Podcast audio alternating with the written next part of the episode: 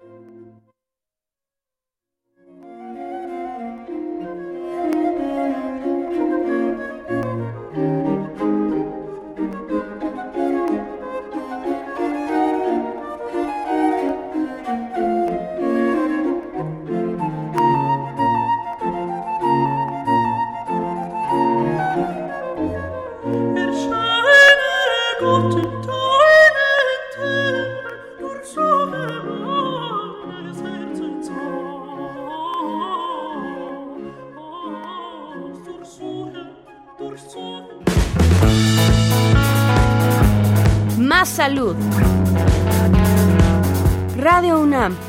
Facultad de Medicina presentan Más saludable, más sexualidad, más mente, más veraz, más confiable, más UNAM.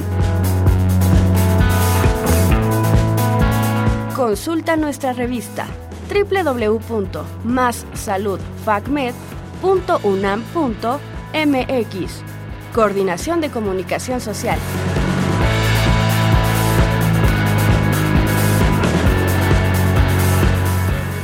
Nuestra audiencia que nos escucha en Radio Universidad Nacional Autónoma de México y nos sigue en vivo a través de Facebook y YouTube. Les damos la más cordial de las bienvenidas a nuestro programa, a su programa Más Salud. Yo soy Alejandro Godoy tengo el gusto de compartir este espacio de divulgación de la ciencia con todos ustedes. El programa de hoy, que espero resulte muy interesante, se titula Estrategias en salud para mejorar nuestro estilo de vida. Miren ustedes, según la Organización Mundial de la Salud, una dieta saludable ayuda a protegernos en la malnutrición en todas sus formas, así como de las enfermedades no transmisibles, entre ellas la diabetes, las cardiopatías, los accidentes cardiovasculares, el cáncer. En todo el mundo las dietas insalubres y la falta de actividad física están entre los principales factores de riesgo para la salud. Los hábitos alimentarios sanos comienzan en los primeros años de vida. La lactancia materna favorece el crecimiento sano y mejora el desarrollo cognitivo. Además, puede proporcionar beneficios a largo plazo, entre ellos la reducción del riesgo de sobrepeso y obesidad. El programa de hoy, que espero resulte muy interesante, se titula Estrategias en salud para mejorar nuestro estilo de vida. Miren ustedes, según la Organización Mundial de la Salud, una dieta saludable ayuda a protegernos en la malnutrición en todas sus formas, así como de las enfermedades no transmisibles, entre ellas la diabetes, las cardiopatías, los accidentes cardiovasculares, el cáncer. En todo el mundo las dietas insalubres y la falta de actividad física están entre los principales factores de riesgo para la salud. Los hábitos alimentarios sanos comienzan en los primeros años de vida. La lactancia materna favorece el crecimiento sano y mejora el desarrollo cognitivo. Además, puede proporcionar beneficios a largo plazo, entre ellos la reducción del riesgo de sobrepeso y obesidad y de enfermedades no transmisibles en etapas posteriores de la vida. Pues para hablarnos de todo ello, hoy contamos con la presencia, con la participación de una experta, a menos que la doctora Ana Lilia Rodríguez Ventura, quien es pediatra, endocrinóloga del Hospital Infantil de México, Federico Gómez, maestra y doctora en ciencias médicas de la Universidad Nacional Autónoma de México Cuenta con dos posgrados en diabetes por el Instituto, por el em, Hospital Infantil de México y también por la Universidad de Harvard entre el año 2002 a 2003. Ella es, es ex coordinadora de la Clínica de Diabetes del Hospital Infantil de México y ex profesora titular de posgrado en diabetes por el mismo hospital. También ha sido jefa del Departamento de Nutrición y Bioprogramación en el Instituto Nacional de Perinatología, investigadora en ciencias médicas nivel D, académica de pre y posgrado en nuestra Universidad Nacional Autónoma de México y también es miembro del Sistema Nacional de Investigadores nivel 1. Doctora Ana Lilia Rodríguez, muy buenas tardes. Es usted bienvenida. ¿Cómo se encuentra esta tarde? Muy bien, muchas gracias por la invitación, profesor. Muchas gracias. No, hombre, gracias a usted. Les recordamos a todos nuestros radioescuchas, así como a las personas que nos está sintonizando y observando a través de nuestras redes sociales. Estamos en vivo. Y así que no olviden mandarnos sus dudas, sus comentarios por medio del chat de esta transmisión o a través de los teléfonos en cabina que son el 55 36 89 89 y el 800 505 26 88. Los tienen ahora en pantalla. Háganos sus preguntas, sus comentarios Además, eh, nos pueden escuchar desde www.radio.unam.mx. Y a todas las personas que nos siguen y nos hacen el favor de escucharnos y vernos a través de YouTube, pues aquí está la invitación cordial, como todas las semanas, de que se suscriban a nuestro canal. Nos ayudan muchísimo.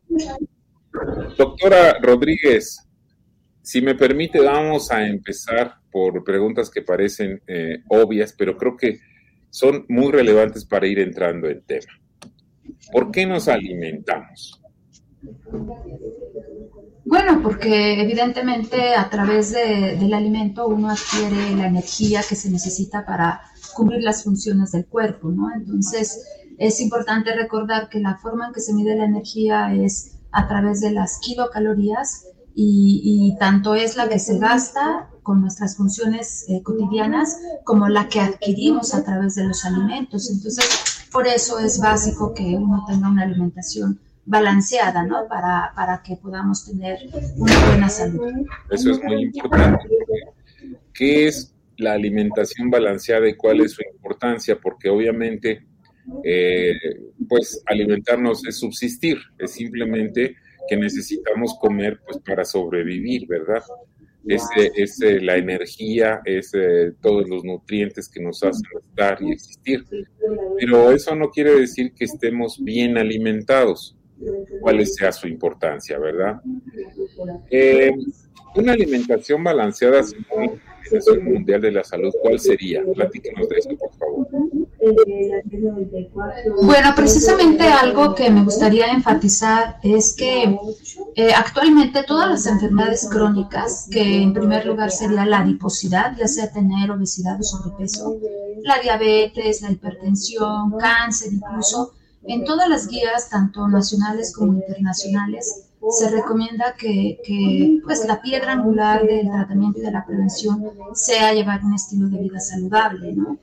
Eh, desgraciadamente a los médicos en nuestra preparación como tales no nos dicen de forma, digamos que sistematizada, cómo podemos prescribir un estilo de vida saludable. Y justo en recientes publicaciones y, también en antiguas, incluso desde el 2002, hay la evidencia clara de que un estilo de vida saludable es, es dos veces más efectivo que el mejor fármaco que hay para prevenir diabetes y lograr bajar de peso, ¿no? Porque van muy de la mano. Normalmente el 80-90% de la gente que vive con diabetes tipo 2 tiene adiposidad, ¿no? Esta enfermedad crónica que por sí sola es una enfermedad, no, no hay que verlo nada más como un factor de riesgo, o sea, por sí solo es una enfermedad que además nos va a dar muchas complicaciones. Entonces, un estilo de vida saludable tiene cuatro aspectos muy importantes que debemos de tener claros, porque mucha gente cree que alimentación sana a veces es matarse de hambre, ¿no? O que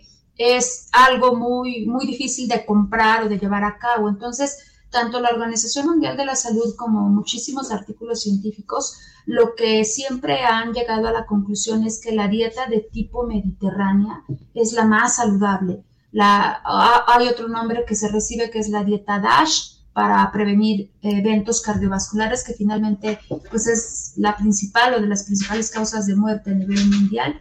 Entonces, una dieta bien balanceada significa que debemos de, cubrir los, los, grupos de alimentos de manera ordenada. Incluso aquí tenemos una imagen, un modelo, una réplica de alimentos que nosotros eh, tenemos, que precisamente esta réplica de alimentos lo que dice es que la mitad de nuestro plato deben ser verduras, la cuarta parte el alimento de origen animal, la carne, y la cuarta parte el cereal, que en este caso es el arroz integral, ¿sí? Entonces es muy importante que la gente sepa que este famoso plato del bien comer no nada más es en la comida, sino que en desayuno, comida y cena debemos de tener grupo verde, la mitad del plato, grupo rojo, el alimento de origen animal o leguminosas, la cuarta parte, y grupo amarillo, que son los cereales y tubérculos, ahí va la papa, no, que no crean que la papa es verdura, eh, en la cuarta parte del plato. Entonces, más o menos esa proporción para que sea una dieta balanceada es la que se recomienda. Pero obviamente también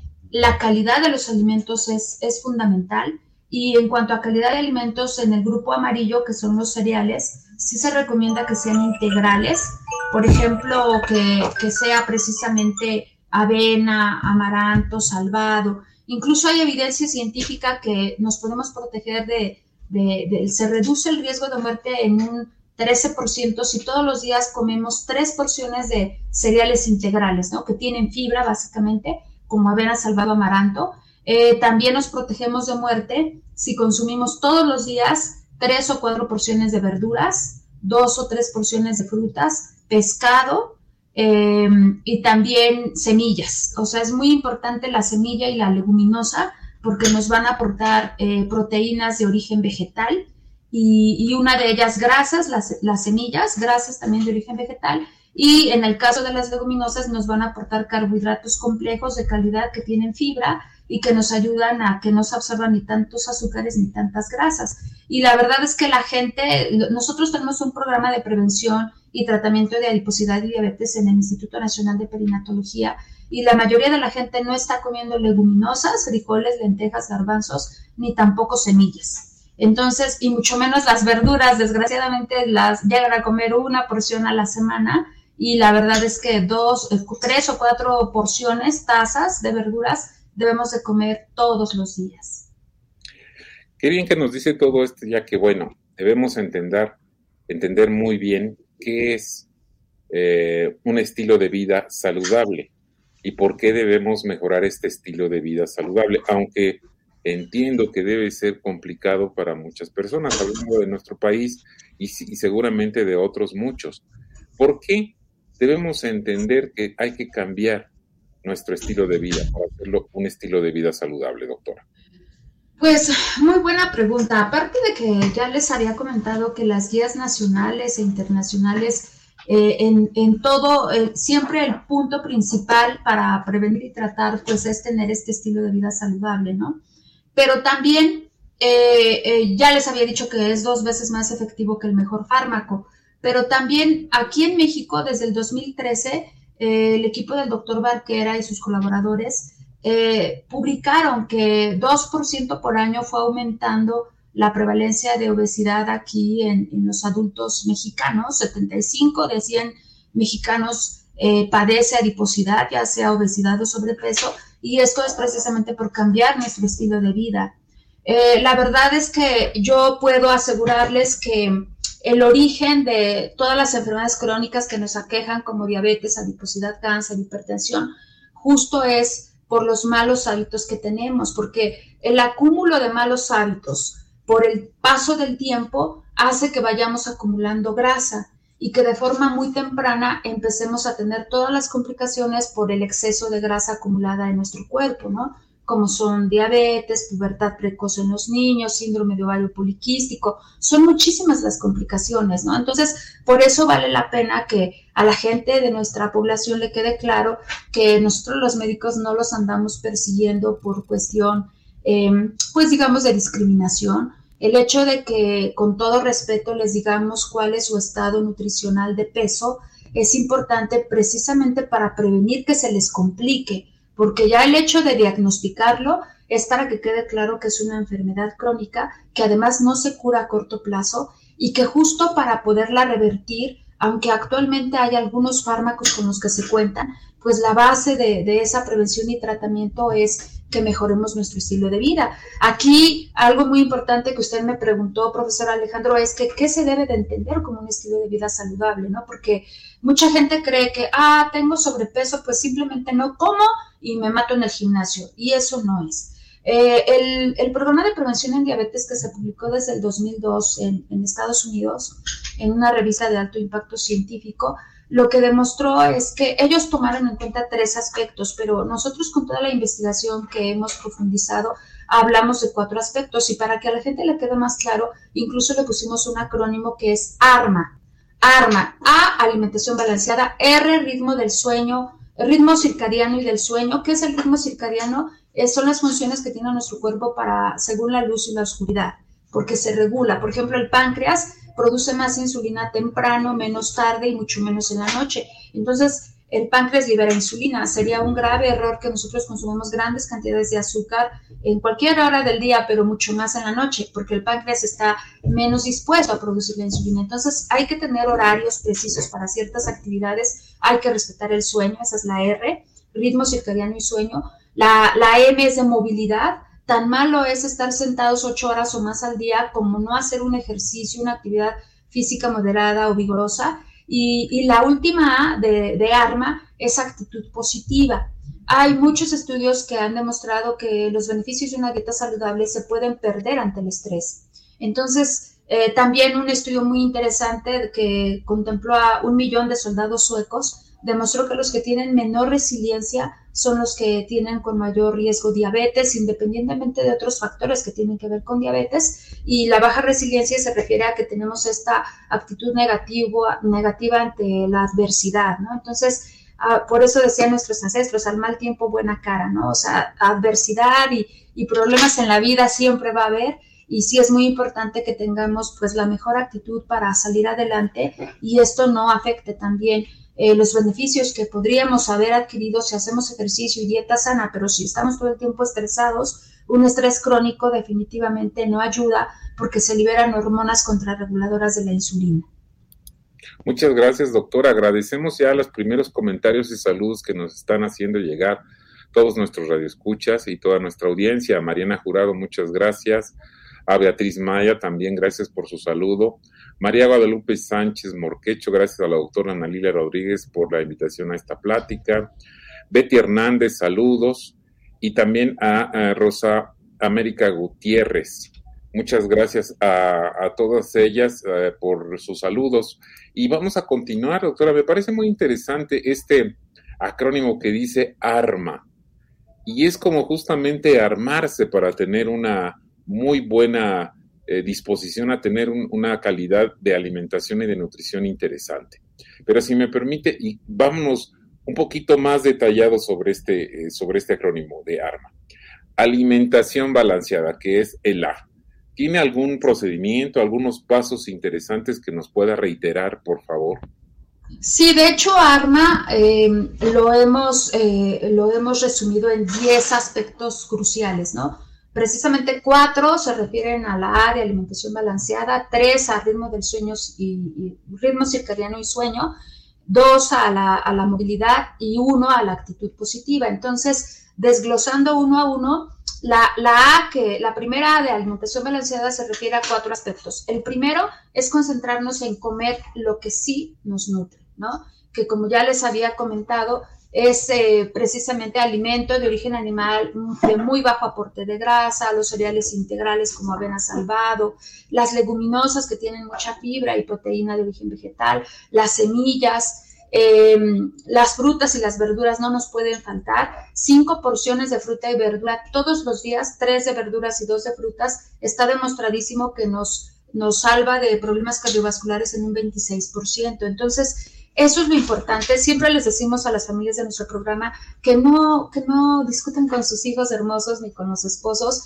que simplemente digan, esto es lo que primero hay que comer porque es lo que nos nutre. Y ya después, si entra algún producto ultraprocesado, ese es el segundo paso, dejar lo más que podamos los productos ultraprocesados, de verdad que solamente nos hacen daño y es la peor inversión que hacemos, ¿no? O sea, pagar por, por algún pastelillo, por, por cuestiones fritas, eh, para, para, dañar nuestra salud. Yo sé que sí son ricos, pero obviamente nos hacen mucho daño y aparte estamos contaminando al planeta. Entonces, las dos cosas son fundamentales, comer lo que sí nos nutre y dejar este exceso de productos ultraprocesados. Sabemos que es difícil porque Eh, hay una gráfica muy bonita, profesor Alejandro, en donde se demuestra cómo a partir de los 70 que las mujeres empezamos a trabajar, nos fuimos, incrementando el número de mujeres que se, que se ingresaron a, la productividad laboral. Asimismo fue aumentando la, la adiposidad en los niños, ¿no? Eh, de tal forma que aumentó 10 veces más, ¿no? En los 70 el número de niños con adiposidad aumentó hasta 10 veces, ¿no? Para el 2006. Entonces, realmente sí, eh, ya no hay quien haga comida saludable en casa, la sirva, la, la, la vigile, ¿no? Que, que se lo comen los niños y por eso hemos aumentado muchísimo nuestra adiposidad, el ritmo de vida tan acelerado. La verdad es que yo sí quiero hacer un reconocimiento a nuestras familias maravillosas que participan en el programa SACB de perinatología, porque a pesar de que trabajan, se, se organizan las mamás con toda la familia para que todos puedan contribuir ¿no? y, participar en, en preparar eh, todo directamente de la madre tierra, no andar comprando todo lo que es embolsado y enlatado.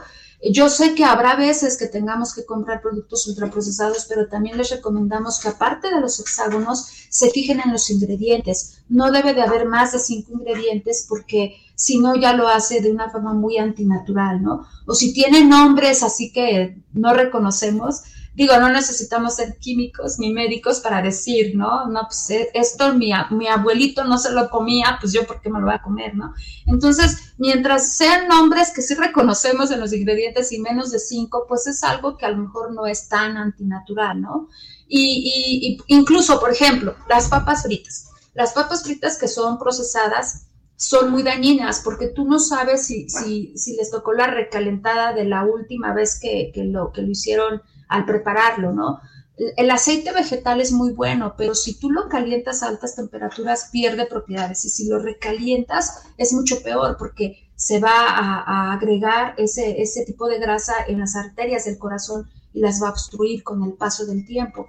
Entonces, en un momento dado, yo sé que muchos niños hermosos aman las papas fritas y adultos también, pero es mejor incluso prepararlas en casa que estar consumiendo de las bolsitas, definitivamente, ¿no? O las palomitas naturales, dos, dos tazas y media de palomitas es una porción de cereal, lo cual equivale a una tortilla, por ejemplo, y no es necesario que las compren para el horno de microondas, es mucho mejor hacerlas en casa porque tiene siete veces menos el contenido de grasa que las que compramos para el horno de microondas, por ejemplo. Entonces, ese tipo de, de cosas es importantísimo que la gente lo sepa. También el dejar de comer fuera de casa es el tercer paso en lo que tiene que ver con una alimentación balanceada. ¿Por qué? Porque en nuestra investigación descubrimos que eh, los niños que más bajaron de peso son los que lograron comer máximo tres veces al mes fuera de casa. Que también este es una, un, gran reto, ¿no, profesor Alejandro? Porque la gente pues no le da tiempo a veces de regresar a sus casas para, para poder comer, pero les hemos recomendado que donde estén trabajando o estudiando busquen alguna fondita que todavía sea como muy natural y que hablen con la dueña para que en lugar de que les dé mucho arroz o muchas papas fritas, pues que les estén sirviendo también verdura, ¿no? Para acompañar sus guisados, su comida, o que ellos las carguen. Si de plano no hay un lugar donde hacer esa negociación, pues ellos que carguen sus nopales, sus, sus sus chícharos, o sea, la, verdura que les guste, tampoco es manda, ¿no? O sea, eh, sí es importante que la gente vea las listas de verduras para que vea cuáles las están dispuestos a, consumir y aprender a prepararlas, porque ya hasta se ha olvidado cómo cocinarlas, ¿no? Y el cuarto paso que tiene que ver con alimentación balanceada es tomar suficiente agua. Muchas veces cuando pensamos que morimos de hambre, en realidad lo que tenemos es mucha sed porque la gente ya no está tomando agua. A veces se tardan seis horas en transportarse, tres horas de ida y tres de regreso, y la gente prefiere pues no tener accidentes y por eso ya ni toma agua, ¿no? O piensan que el agua cuesta tan cara, el agua embotellada como un jugo, pues es mejor el jugo, ¿no? Pero no se ponen a pensar que ese jugo o ese refresco, aparte de tanto exceso de azúcar, van a tener químicos como colorantes, saborizantes, conservadores que nos hacen mucho daño. Entonces, esos son los cuatro pasos que, que, están implicados en una alimentación balanceada. Dejarlo ultraprocesado, comerlo natural de la mejor manera posible, tomar suficiente agua y dejar de comer fuera de casa, hacerlo máximo tres veces al mes o utilizar algunas estrategias para que no nos impacte tanto lo que comemos fuera de casa. Qué buenos comentarios y nos está haciendo, doctora, lo cual le, reconozco y felicito.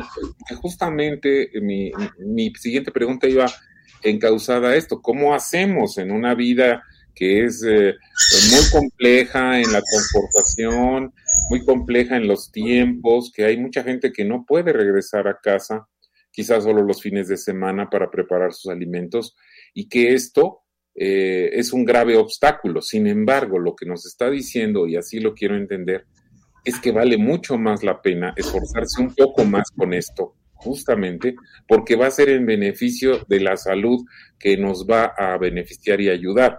¿De qué nos va a servir todo esto en algún punto, verdad? Cuando tengamos un padecimiento cardiovascular que nos va a impedir tener una vida plena. Y ahí es donde el punto de alimentarse bien, y tener una buena ingesta de agua, por ejemplo, así de sencillo, tomar una suficiente agua, que por cierto, ¿cuánto debemos tomar de agua al día, doctora? Muy buena pregunta. ¿Sí me escuchan? Sí, adelante. Ah, perfecto. Eh, dos litros de agua los adultos, por lo menos. A lo mejor vamos a necesitar más si hacemos ejercicio, sudamos bastante, estamos muy activos. Y los niños pequeños serían 30 mililitros por kilo al día. Ajá. Entonces, eh, eso sí es muy importante que la gente lo tenga en cuenta porque además el agua nos ayuda a eliminar toxinas, facilita el trabajo del hígado, del riñón para que no los estemos sobrecargando y, y sobre todo para que no se confundan el centro de la sed y de la saciedad, porque como están muy juntos a nivel cerebral, a veces pensamos que estamos muriéndonos de hambre cuando simplemente lo que necesitamos es hidratarnos. Eh, las familias de nuestro programa lo que suelen hacer es que se toman uno o dos vasitos con agua antes del desayuno, antes de la comida y antes de la cena, ¿no? Porque si lo dejan para el final, pues tampoco es bueno que en la noche, porque pues no les va a dejar dormir adecuadamente, ¿no? Entonces es mejor que lo vayan distribuyendo a lo largo del día y que no se les olvide, ah, ya es mi hora del desayuno. Lo malo es que luego la gente ni desayuna, profesor Godoy. O sea, realmente eh, eso, eso es muy malo, omitir comidas, saltar comidas, porque eh, se va a generar hambre y eso va a hacer, si no llega ningún alimento, que nuestro cuerpo acumule grasa. Nosotros, tristemente, en nuestro programa hemos visto que muchas de las personas que vienen, tal vez el 50%, come de menos y, eso es bueno que lo sepan porque por tradición se nos dice que tenemos adiposidad porque estamos comiendo muchísimo, pero hay gente que lo que pasa es que se queda tan corta en su ingesta calórica porque ya no le dio tiempo de comer, de cenar o de desayunar, que al final eh, ese cuerpo se entra, entra en crisis, en estrés porque no recibe suficiente energía y lo que hace es acumularnos grasa para protegernos. Entonces, pues yo creo que es más triste que estemos acumulando grasita por no comer que por comer en exceso, ¿no? Claro, y que finalmente va a repercutir posteriormente, quizás cuando son jóvenes o, adolescentes, no parecen no suceder nada, ¿no? Vemos a un adolescente que consume como si fuera chivenea cualquier cantidad de cosas, pero es después, cuando vienen las consecuencias ya en, la, edad, más adulta y, ya después mayor, cuando vienen los problemas. Y, lo digo de, corazón, porque yo soy justamente un ejemplo claro de que cuando uno se alimenta mal, después vienen consecuencias. A ver, mire, doctora, una pregunta muy este, relevante que nos hace Mariana Jurado. Doctora Rodríguez, ¿no dormir bien afecta en algo o genera algún tipo de trastorno de alimentación? Y aquí viene la siguiente letra, que es la ah, R de arma, que a qué se refiere el ritmo circadiano y el sueño. Adelante, por favor. Sí, claro, muchas gracias por la pregunta, Mariana. Definitivamente, eh, este, eh, este acrónimo de, que corresponde a la R, el ritmo circadiano lo que nos dice es que nosotros tenemos que cumplir con ciertos horarios, ¿no? Por ejemplo, desayunar en la primera hora que despertamos o, o máximo en las primeras dos horas, porque de lo contrario el cuerpo entra en estrés y acumula grasa. ¿Por qué? Porque ya llevamos el ayuno de la noche que sirvió. Uno cree que durmiendo no estamos haciendo nada, pero el, cuerpo se, se, se, repara. Entonces se gasta energía y si nosotros no tomamos alimentos en, en cuanto despertamos, eso nos va a afectar. Igualmente, no deben de pasar más de 5 o 6 horas más o menos entre un alimento y otro.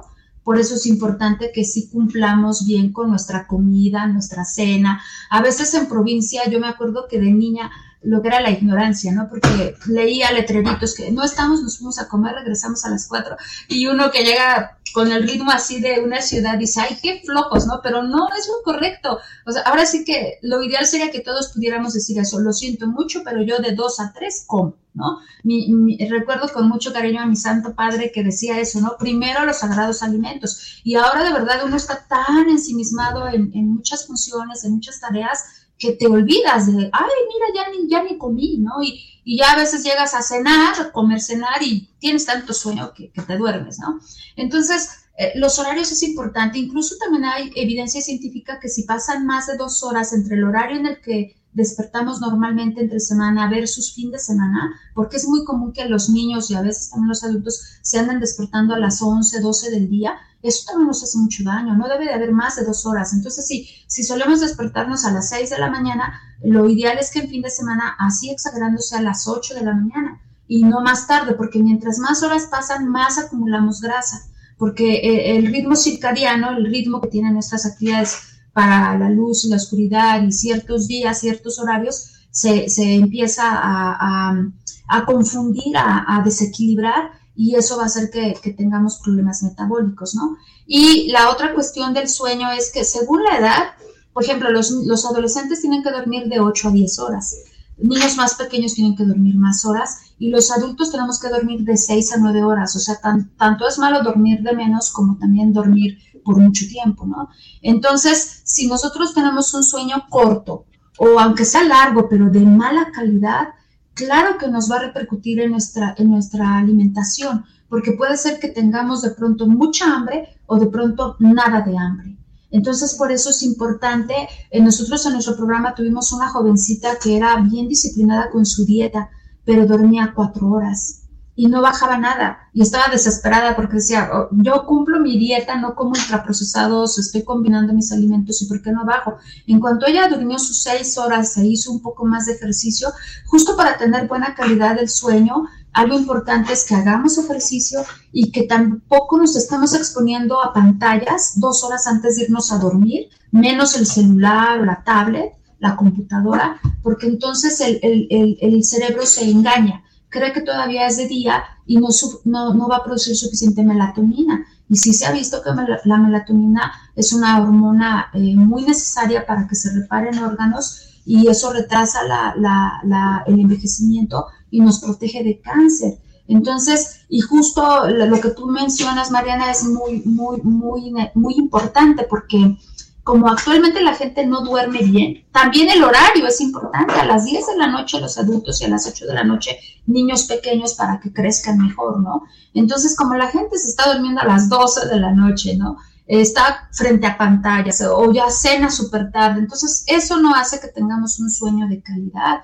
Y les repito, a veces, aunque las horas sí sean las correctas, si, si va a ser de mala calidad porque no hicimos ejercicio nos expusimos a pantallas, etcétera, pues no vamos a descansar adecuadamente cuántos cambios y cuántas cosas importantes debemos hacer, pero lo importante es estar enterados.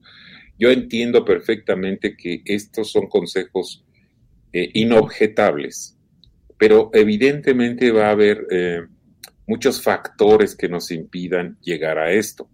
Aquí, por ejemplo, Eric Bonilla, que nos escribe y le agradecemos su comentario. Cuando una persona está acostumbrada a cierto estilo de vida, le cuesta cambiarlo. ¿Cuál sería el mejor consejo para comenzar a llevar un estilo de vida, obviamente, más saludable, considerando que implica varios cambios? Es muy. Adelante, adelante, por favor, doctora. Sí, sí, no, es excelente tu pregunta, Eric. Te agradezco mucho esa pregunta. Eh, precisamente nosotros en nuestro programa eh, les damos información muy, muy contundente, basada en evidencia científica a las personas claro, en, términos que, sean entendibles, obviamente, y, la gente se convence de que si un estilo de vida saludable es dos veces más efectivo que el mejor fármaco para prevenir una diabetes, por ejemplo, o para bajar de peso, lo agradecen, ¿no? Porque como que todos queremos de pronto la pastilla mágica que nos baje de peso, que nos controle la glucosa, la presión arterial, pero si entendemos que, si nosotros al, ir mejorando nuestro estilo de vida eh, nuestra salud se va a beneficiar, pues son muchas las, las recompensas, ¿no? Primero tu salud, Segundo sería eh, el dinero que te vas a, ahorrar dejando de comprar tantos medicamentos o los efectos colaterales que cualquier medicamento, por muy sencillo que sea, pues implica, ¿no? Entonces nosotros en, nuestro programa SACB tenemos la filosofía de luchar juntos por una niñez feliz, queremos niños felices. Tristemente, profesor Godoy, ahora hay niños de 8, 10, 12 años que tienen diabetes del adulto y eso es algo que como sociedad no podemos permitir. Si tampoco es justo que el adulto tenga diabetes, porque su calidad de vida y su esperanza de vida se puede reducir, eh, menos los que un niño la tenga, ¿estamos de acuerdo? O sea, imagínense un niñito de 12 años, a los 22, 28 años, pues si no se cuida, pues ya puede tener problemas de, ceguera, de daño renal, de amputaciones, y obviamente eso no, eso no queremos para nuestros niños, ¿no? Una, una adultez plena no creemos que los adultos se la pasen, y miren que soy médico, subespecialista, pero preferimos que no se la pasen yendo a consultas, eh, gastando en muchos fármacos, ¿no? Que, estén tranquilos trabajando, ¿no? Y una vejez digna. Me parece que todos eh, debemos de, envejecer con, con dignidad y no postrados en una cama, en una clínica, olvidados, ¿no? En asilos.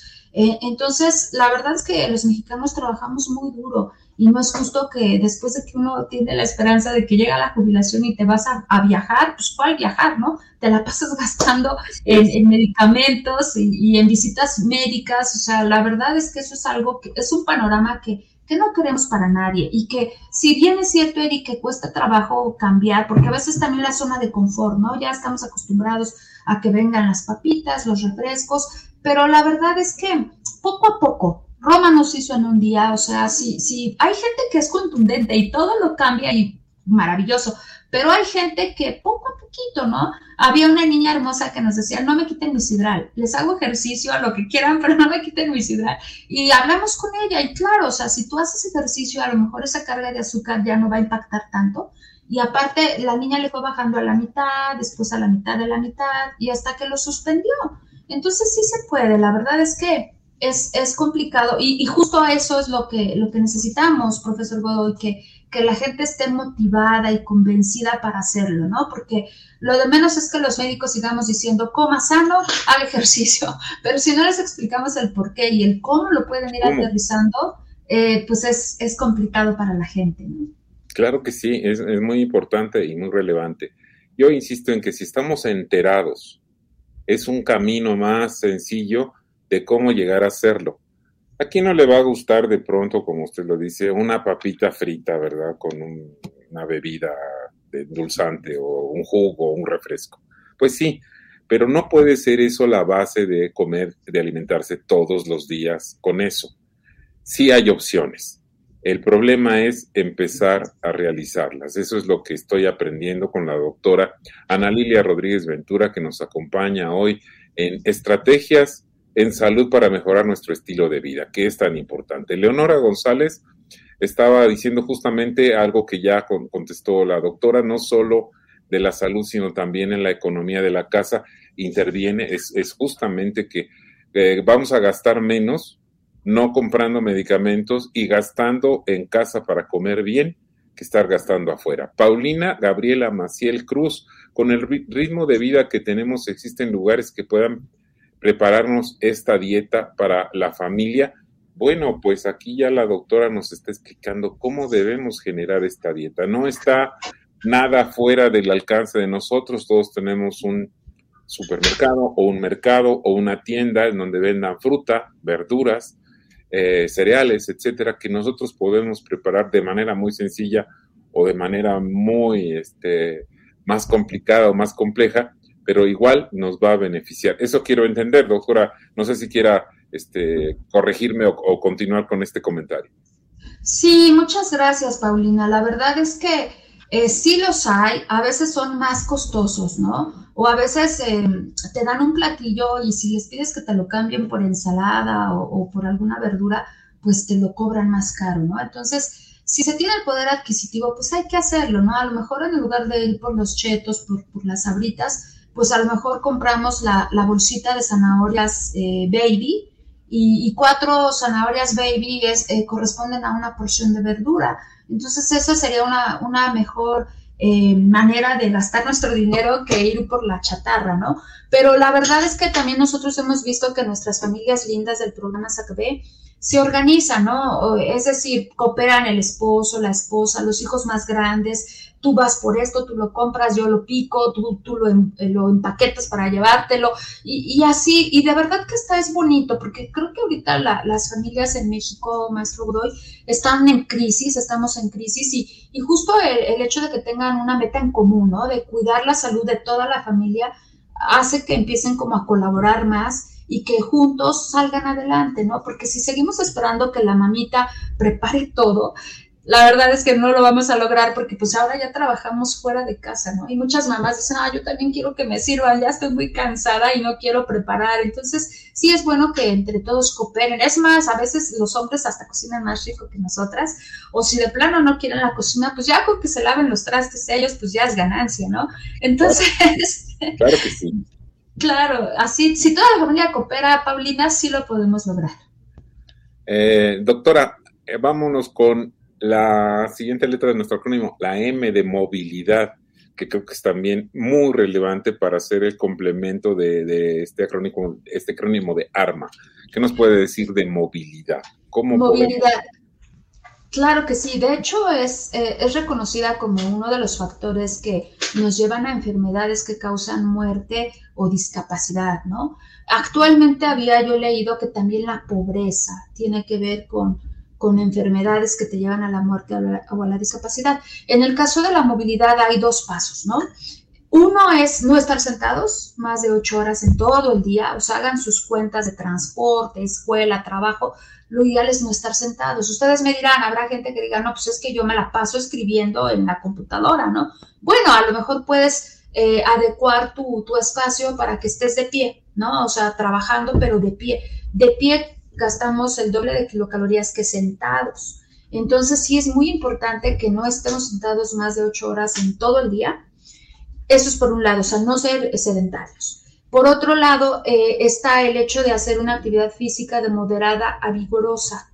Eh, moderada puede ser los quehaceres domésticos, ¿no? A veces estamos viendo la tele, perdiendo como cuatro horas en la tele o en la computadora y la casa está totalmente tirada. Hasta para el equilibrio mental, la verdad es más agradable estar en un lugar pues higiénico, bien arreglado. Entonces matas dos pájaros de un tiro, o sea, si no tenemos dinero para ir a un gimnasio, para hacer elíptica, qué sé yo, pues simplemente en tu casa al estar arreglando, limpiando, quemas kilocalorías. Vigoroso podría ser el bailar. De hecho, nosotros hemos visto que se, el, el mayor número de kilocalorías se puede quemar bailando o limpiando el piso. Entonces les decimos a las mamitas pues que escojan sus hijos o limpian el piso o bailan. Muchos ellos no quieren bailar, pero ya con esa amenaza dicen mejor bailo. Entonces, al menos van a aprender a bailar. Pero la verdad es que las dos cosas son muy importantes. Ni estar sentados más de ocho horas al día o recostados, ¿no? Porque luego hay trampositos que nos dicen, no, yo no estoy sentado, pero está recostado viendo la tele o la tablet. Y, y aparte, hacer esta actividad física de moderada vigorosa. Eh, en los niños se recomienda que sean cinco horas a la semana. Y en los adultos, si queremos realmente que, quemar grasita, también deben ser 5 horas a la semana. Si queremos mantenernos en peso, que ya es ganancia, serían 2.5 horas a la semana. Eh, una estrategia muy fácil es que se compren un, un, marcador de pasos. La gente tenemos que hacer de 10.000 a 15.000 pasos todos los días. Y créanme que en México se ha visto que se hacen 3.000 pasos. Y en pandemia se hacían 0 a 1.000 pasos. Entonces realmente somos muy sedentarios los seres humanos. La tecnología no ha ayudado mucho en ese sentido, ¿no? De que nos ha hecho más flojitos. Y, el otro punto muy importante es que recordemos que si hacemos ejercicio vamos a liberar beta endorfinas y las beta endorfinas nos ayudan a tranquilizarnos, a estar como más, eh, menos ansiosos, menos deprimidos y pues obviamente eso también nos va a ayudar, entre otros muchos beneficios que tiene el ejercicio, ¿no? Tristemente, maestro Godoy, eh, la OMS recomienda esto de cinco horas a la semana a los niños y, y, solamente el 20% lo logra. O sea, el 80-82% de nuestros niños en México no lo está logrando. Entonces, sí, son porcentajes muy alarmantes. Pues qué importante que nos diga hacer ejercicio y el ejercicio no necesitamos ir a un gimnasio, no necesitamos tampoco salir a la calle, que bueno, pues la inseguridad y otros temas nos pueden evitar eso, pero sí es factible hacer ejercicio caminando, haciendo ejercicios incluso fijos. El chiste es moverse, agarrar su escoba, poner una buena cumbia o una salsa y a dar, muchachos, gente, por favor. Muchas gracias, doctora. Y vámonos con la última parte que sería la actitud, antes de pasar con las preguntas restantes de nuestro auditorio. ¿A qué se refiere tener una actitud positiva? ¿Y cómo tener si estoy eh, medio enfermo, de mal humor, con estrés, con, eh, con problemas, ¿cómo, ¿cómo lograr tener una buena actitud, una actitud positiva para lograr nuestro acrónimo de estilo de vida? A ver, doctora, ¿qué nos puedes comentar? Sí, eso es muy importante. La actitud positiva tal vez sea la más importante, aunque la dejamos como el último punto, el décimo paso es el más importante, porque si la gente no tiene esa confianza en sí mismos de que lo pueden lograr, o si no tiene suficiente autoestima, ¿no? Eh, muchas veces cuando vemos a gente consumiendo sus dos litros de refresco, fumándose una cajetilla de cigarros, la verdad es que a veces nos dicen los mismos colegas médicos, ¿no? Oye, pues es que el paciente no entiende, no, no le importa, pero la verdad es que a mí me da tristeza porque es como irse suicidando lentamente, ¿no? Y obviamente esas personas necesitan un, buen apoyo de, del área de salud mental eh, porque los la verdad es que mucha gente piensa que, que, ir con el psicólogo, con el psiquiatra, pues es para locos, ¿no? Pero es un tabú actualmente sí necesitamos, y más de COVID, después del COVID, sí necesitamos este tipo de apoyo, ¿no? Si vemos que nosotros haciendo ejercicio, a lo mejor practicando meditación, yoga, mindfulness, platicando con amistades, con gente que nos quiera, no logramos disminuir nuestra ansiedad o nuestro estrés, sí vale la pena que consultemos a un experto en el área de salud mental, ya sea para recibir una terapia o simplemente para para, si es con un psiquiatra, incluso el fármaco que sea necesario, ¿no? El doctor Valerio Villamil, uno de los psiquiatras que nos ayudó en nuestro proyecto de investigación hace algunos años, decía, Ana Lilia, si todos van por diabetes, hipertensión con el médico para recibir su fármaco correspondiente, ¿por qué no ir con nosotros los psiquiatras si tienen ansiedad, depresión? Porque sí está demostrado que los neurotransmisores cerebrales se, se alteran entonces hay que dar el medicamento correspondiente. Entonces yo sí les invitaría a que no tengan miedo.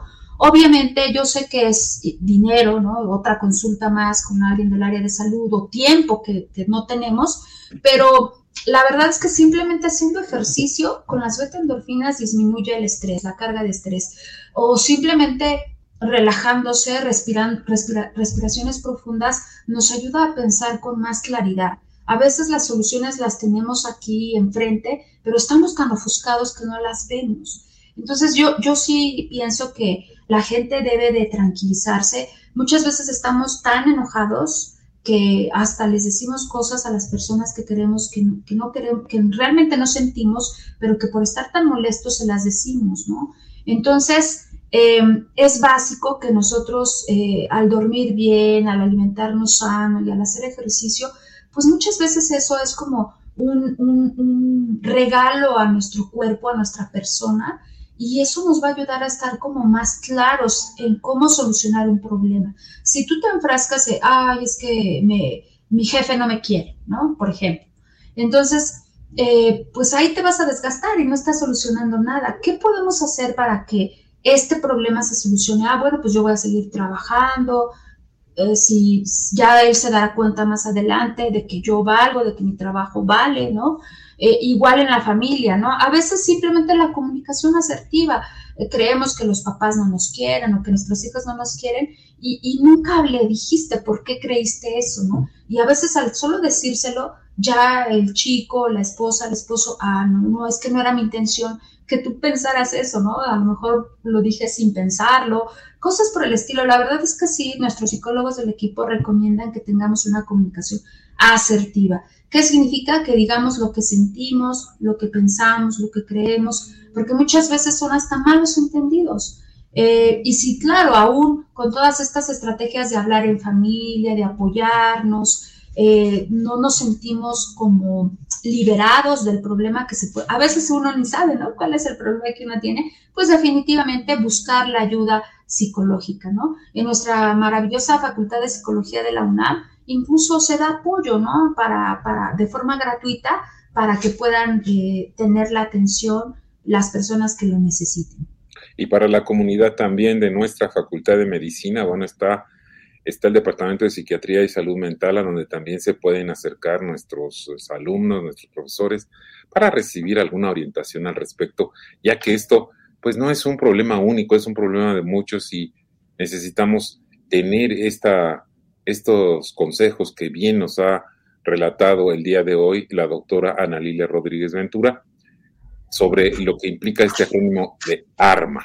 Y me parece que es sustancial lo que nos ha contado. Vamos a intentar, doctora, si me permiten, los próximos 10 minutitos, no menos, 8 minutos que tenemos para concluir nuestro programa, eh, lo, más rápidamente que podamos contestarle a nuestro auditorio. Eh, Gerson Rivas Cadena le manda saludos.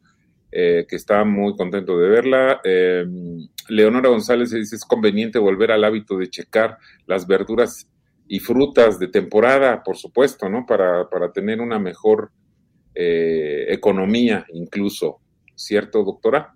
Ciertísimo, las de temporada son más económicas, entonces definitivamente son las que nos convienen pues estar comprando. Muchas gracias. Octavio Hernández, estamos en el mundo al revés, hacemos todo lo contrario. Eh, el plato, nada de verduras y comemos cinco veces en la calle en lugar de agua, refresco. Pues justamente eso es lo que hay que cambiar, ¿cierto, doctora? ¿Qué Claro, claro, sí. De hecho, aquí les decimos, no te concentres en que ya vas a dejar tu refresco, tus, tus tacos al pastor llenos de grasa y muchos, ¿no? Sino concéntrate qué es lo que debo de comer para que haga que mi cuerpo esté sano, ¿no? Ah, bueno, primero me aseguro mis frijolitos con con mis tres taquitos de, al pastor y nopales asados, o sea, asegurar la alimentación balanceada. Eh, yo les puedo poner un ejemplo. Mi, niño precioso que ahora tiene 13 años, a sus tres añitos quería puros banditas. Entonces yo le dije, primero te comes tu pescado con tu arroz integral y tu brócoli y luego ya te doy panditas pues ya se comió todos los años, ya ni le entraron los panditas afortunadamente. Entonces sí se puede, o sea, eh, tanto para nuestros hijos, porque es muy importante que los papás dejemos de ser negligentes. A veces estamos tan abrumados y cansados que, ay, sí, hijito, lo que tú quieras, ¿no? Y porque además socialmente se ve bien que le compres eh, comidas ultraprocesadas a los hijos, pero si de verdad los queremos, es mejor hacernos el espacio para prepararles cosas saludables y que ellos vayan aprendiendo, ¿no? Entonces, eh, mil veces eso. Ahora que algo de algo importante, Octavio, que tú dices eh, eh, el agua en el lugar del refresco, sí hemos detectado que mucha gente no le entra el agua simple, no les gusta, pero hay infusiones de té. Pueden hacer infusiones de té. Ahorita que hay mucho calor, le ponen mucho hielo y ya tienen un té helado. O pueden hacer agua de Jamaica, agua de limón, que no necesita endulzarse tanto o e incluso sin endulzarse. O en las jaras pueden poner rodajas de naranja, de pepino, de limón y eso le da un saborcito tenue, un colorcito tenue que no necesita azucararse. Entonces, siempre hay opciones. Eh, aquí lo que importa es que queramos hacerlo, porque el querer hacerlo hasta nos pone creativos y más a los mexicanos que de creatividad nos sobra, ¿no, maestro Godoy? Así es, doctora. Así es. Rodrigo Ramírez Meléndez, buenas tardes. ¿Cuál sería la hora más adecuada para hacer la última comida del día? Qué interesante pregunta. Adelante, doctora. Muy buena pregunta, Rodrigo, también, como todas las preguntas, muchas gracias. Eh, lo que se recomienda es que tengamos una ventana de alimentación de 10 a 12 horas. Es decir, si nosotros empezamos a hacer nuestro primer alimento del día a las 8 de la mañana, lo ideal es que la última sea a las 6 de la tarde o ya así exagerando a las 8 de la, de la noche, para que sea de 10 a 12 horas la ventana de alimentación.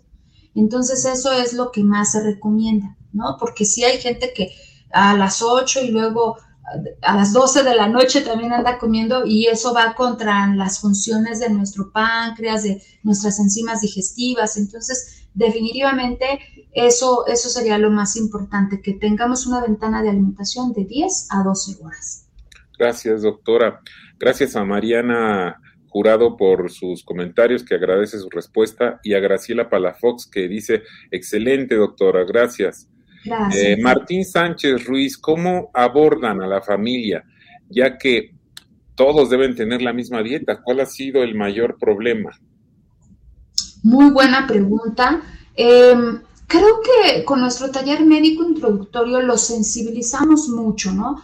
Y, y, les quitamos mucho sentimiento de culpa porque la gente viene pensando que ellos son los únicos culpables. A veces, tristemente, los mismos médicos o a lo mejor también algunos nutriólogos les hacen sentir a las personas que ellos son los culpables de tener el exceso de peso. Y la verdad es que son muchas las, muchas las causas ¿no? que te llevan al sobrepeso. Ahora sabemos que hasta la programación metabólica, si nosotros nacimos de mamás con obesidad en el embarazo, eso nos marca, ¿no? Entonces se van sumando muchos factores para tener adiposidad y, y yo creo que lo primero que siempre hacemos eh, en nuestro, en nuestro programa es decirles que no es culpa de alguien en especial, o sea, ahora sí que todos somos responsables, ¿no? La sociedad misma que te anda ahí eh, siempre anunciando cosas que no debemos de comer y, y, las prisas, yo creo que eso es lo que más nos orilla a comer de forma inadecuada. Y lo que, lo que hemos visto, doctor Martín Sánchez, muchas gracias por la pregunta, es que cuando evaluamos a los papás junto con los hijos, tanto en sus hábitos como en lo que están comiendo y en sus mediciones físicas, eso les hace como estar más comprometidos, ¿no? A diferencia de lo que veíamos en la clínica de diabetes cuando estuve en el Hospital Infantil de México, eh, nada más evaluábamos al niño y la mamá llegaba contigo, regáñalo, no hace nada, pero la señora súper gordita, ¿no? Entonces es ahí cuando te das cuenta que ellos no están haciendo nada y nada más quieren que el hijo cambie. Y los niños de ahora, maestro Godoy, no me dejará mentir, ya te cuestionan todo, ¿no? No es como a nosotros que nos tocó una, una educación que con la mirada te, te, ponían derechito. Ahora los niños son los que te cuestionan. Entonces, si, si tú no pones el buen ejemplo como padre, definitivamente el hijo pues, va a hacer lo que quiere, ¿no? Va a decir, ay, sí, me, me prohíbe a mí el refresco y ahí tiene dos litros, su botellota de dos litros. Entonces, hay que ser coherentes, ¿no? Los psicólogos dicen que hay que decir, haz lo que yo hago en lugar de haz lo que yo digo, ¿no? Entonces, practicar con el ejemplo siempre es muy importante y hemos tenido mamás que dicen, no, yo no, yo no más traigo a mi hijo, yo no, pero ya que las convencemos en que se pesen y ya cuando ven que tienen porcentajes de grasa muy altos, dicen, ah, no, entonces yo también me tengo que atender, ¿no? Yo creo que la impedanciometría es súper útil que se use en la consulta porque no, no nos vemos ya. Yo creo que como el 75% tenemos adiposidad en México, ya ni nos vemos y estamos muy pasados de peso. Y ya cuando entran al in-body para ver su constitución corporal, les cae más el 20 a las personas que nada de huesos anchos y fuertes, sino que es grasa, ¿no? Gracias, doctor Martín Sánchez. Muchas gracias. Este, tenemos varias preguntas. Eh, que quizás no vamos a poder sacar porque estamos prácticamente concluyendo nuestro programa. Eh, quisiera yo eh, elegir esta que me parece interesante, que quizás pueda resumir ya lo que hemos estado platicando. Gerson Rivas Cadena pregunta, tengo media vida durmiendo seis horas y tengo que dormirme a las 12 a.m. para poder despertar a las 6 de la mañana, de 6 a.m. Si me llego a dormir a las 10 pm, me despierto a las 4. ¿Llevar esta rutina me puede afectar? Muy buena pregunta, ingeniero Gerson Rivas. Muchas gracias por la pregunta. La verdad es que también los ritmos se acostumbran ¿no? a cada persona. También hemos tenido pacientes que nos dicen que con cinco horas ellos están súper bien, no se sienten mal, metabólicamente están bien. O sea, a lo mejor cinco horas no es lo recomendado, pero, pero es de calidad el sueño, ¿no? En, en tu caso, dormir seis horas estás cumpliendo la, la meta mínima necesaria. Entonces, si, si, ya el cuerpo se acostumbró a, a, dormirse a las 12 y despertar a las 6 de la mañana, está bien, no es necesario este, adelantarlo. Lo que podríamos hacer es, a veces cambios tenues nos ayudan. A lo mejor empezar a dormirnos a las 11 para ver si pues a las 5, ¿no? Se puede eh, el cuerpo ir acostumbrando y luego ya recorrerlo a las 10 y tal vez logremos que ya no nos despertemos a las 4, sino a las 5 o 6 de la mañana, que sería lo ideal. Pero si ahorita todo está en orden, con ese horario que es el mínimo necesario, no hay ningún problema. Muchísimas gracias a David Ortiz, muchísimas gracias a Otilia Jaimes, a Cecilia Bolaños, Beatriz Maya por sus comentarios los vamos a tomar mucho en cuenta, créanme. Pues bien, eh, hemos llegado al final de esta emisión. Muchísimas gracias por acompañarnos en Más Salud. Sé que el tema es muy interesante y da para más, pero desgraciadamente hemos concluido. Agradecemos la participación de la doctora Ana Rodríguez Ventura, un placer contar con sus conocimientos y comentarios de experiencia sobre todo. Esta fue una producción especial de la Facultad de Medicina y Radio UNAM a nombre del doctor Germán Fajardo y de la doctora Irene Durante Mundial, director y secretaria general respectivamente, la licenciada Karen Corona Menes, coordinadora de comunicación social. Gracias en la producción a Pamela Gómez, Samantha Cedeño, Erika Lamilla, en los controles técnicos Socorro Montes. Se despide Alejandro Godoy. Muchísimas gracias. Excelente tarde. Hasta la próxima. Hasta luego. Gracias. Hasta Radio UNAM y la Facultad de Medicina presentaron Más Salud. Consulta nuestra revista www.massaludfacmed.unam.mx. En este periodo